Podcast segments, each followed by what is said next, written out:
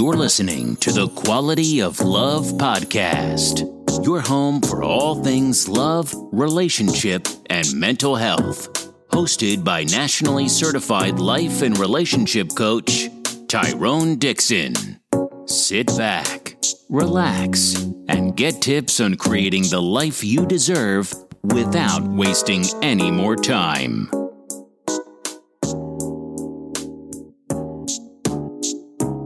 Welcome to the Quality of Love podcast. I'm your host, Tyrone Dixon, nationally certified life and relationship coach, husband, father to two beautiful princesses, and CEO and founder of Rose Through Concrete Consulting. Thank you guys for taking the time out to listen in with us tonight. We really appreciate it. Tonight, we are ending our series for stress tips entitled Stress Less. I hope you guys have been able to use some of the tips that I've shared up until this point to help with stress in your life, to alleviate a little bit of the stress. Um, I know pandemic numbers are coming down. I see a lot more people traveling on social media, so that's another way to to relieve and, and kind of get some stress outside of your body.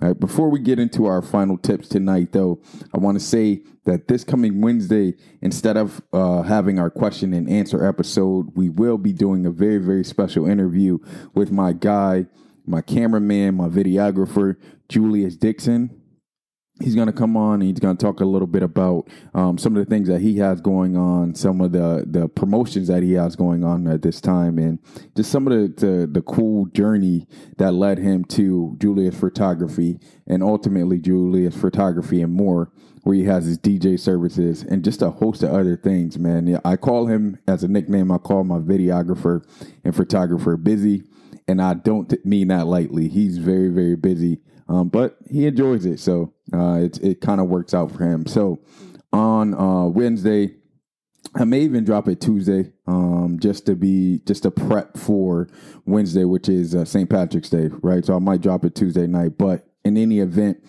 be on the lookout for an interview this week, as opposed to the question and answer session that you guys typically get from us on Wednesday. All right, let's get into our final stress less tip for you guys tonight, and this will be the end of our series. So we'd love to hear feedback from you guys. Love to hear what you guys think, and uh, we'll go from there. So, tip number one this evening when it comes to reducing your stress is to organize everything. One of the best pieces of advice that I've ever received was from my friend. His name is Xavier Marshall. And a couple years back, I just I, I found myself extremely stressed out at home, right? And and I really didn't know why I was so stressed out, but every time I would walk through the doors, I would just experience a heightened level of anxiety. And I was telling him about it. I was expressing it to him at a point in time. And he's like, you know what you need to do? You need to organize everything. And I literally mean everything. You need to organize your shoes, your kids' shoes, your sneakers, your wife's sneakers, your pants. Just like put everything in proper order, hang everything up. And I'm like, what? I've I've never thought about that or, or considered like clutter essentially being a reason for you to be anxious or for you to like kind of be stressed out, right? Extremely stressed out because there's clutter within your home or around your home.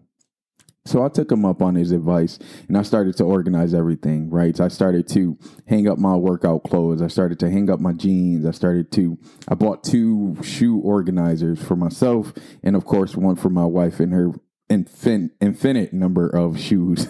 Uh, but as I did this and as I continued to practice organizing, I realized that it is a huge stress relief to have everything in a particular order and not have your house in chaos when you enter the door, right? If you have clutter and chaos within your home, that translate in, translates into your mind. And if you've had a stressful day at work, to come home to clutter and chaos, it only compounds the stress that you experience in that situation, right? So, organize everything is the first piece of advice I have for you guys.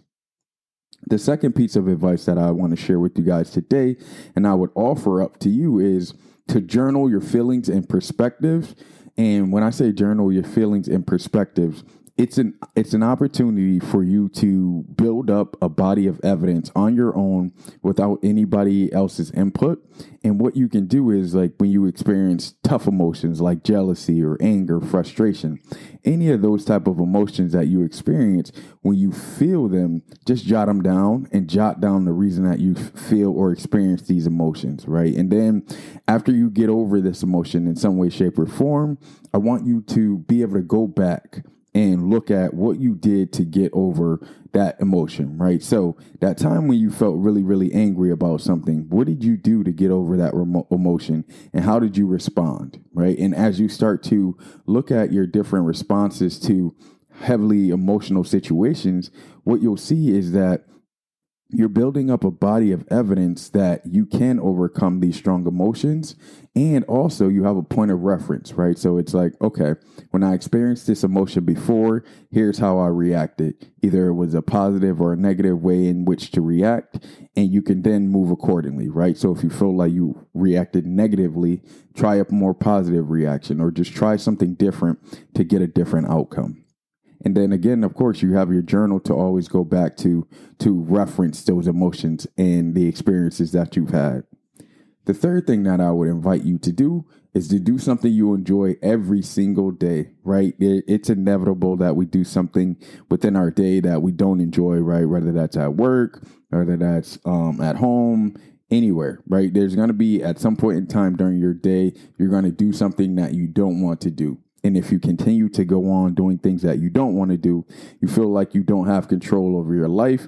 And eventually you start to feel helpless, right? So I invite you to do at least one thing that you enjoy every day on your own. Um, if, you, if you can tie kids or wife, family members into it, that's awesome. But either way, do something that you enjoy every day on your own, and that'll allow you to maintain a, a remnant of control over your life. The fourth thing that I invite you to do is to seek understanding and not judgment, right? I think in a lot of cases, especially in our society, we rush to judge people for the mistakes that they make or for the decisions that they make, right? I, I invite you guys to try to be more understanding to people, even when they make decisions that you think are just bonkers or just completely irrational. I invite you to seek understanding and try to understand their motivation behind making that decision. And what that does is it limits your judgment because now you're looking at it from their perspective, right? So it's they did this because they wanted this outcome or they wanted to achieve this number of things, right? Don't judge them, or I should say, try not to judge them. I know it's very, very difficult, but try not to judge people and instead seek understanding for the motivation behind their behaviors. The fifth thing that I invite you guys to do is do the daunting task first, right? So when we say do the daunting task first, typically there's an extremely difficult task on your schedule per week, per day, per month, whatever the case is. I invite you to do that task first whenever you're going to get tasks completed or get tasks done. And the reason why I say that is as you allow that big task to get pushed off or you procrastinate on that big task, over time you're building up your own anxiety in regards to that task, right? So you're only making yourself more anxious if you avoid doing the toughest task first. So I invite you to do the, the toughest task first and then allow your emotions and anxiety to be eased as you go on and do the easier task. And then the fifth and or sixth, excuse me, and final thing that I invite you to do is to forgive that which you do not understand, right? People, circumstances, I'm talking everything.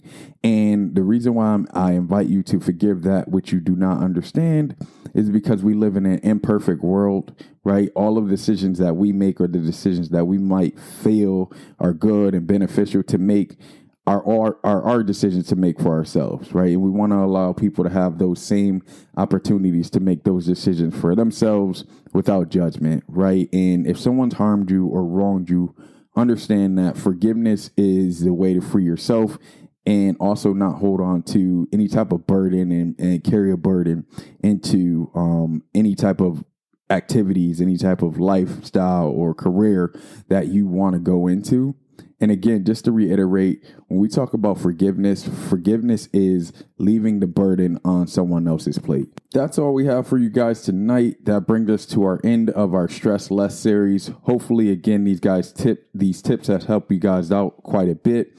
Um, always open to feedback. So if you guys want, uh, please hit us up at TQLP 20 at gmail.com with any questions, feedback, um, any use of the tips, practical use. We, we love to hear all of that good stuff.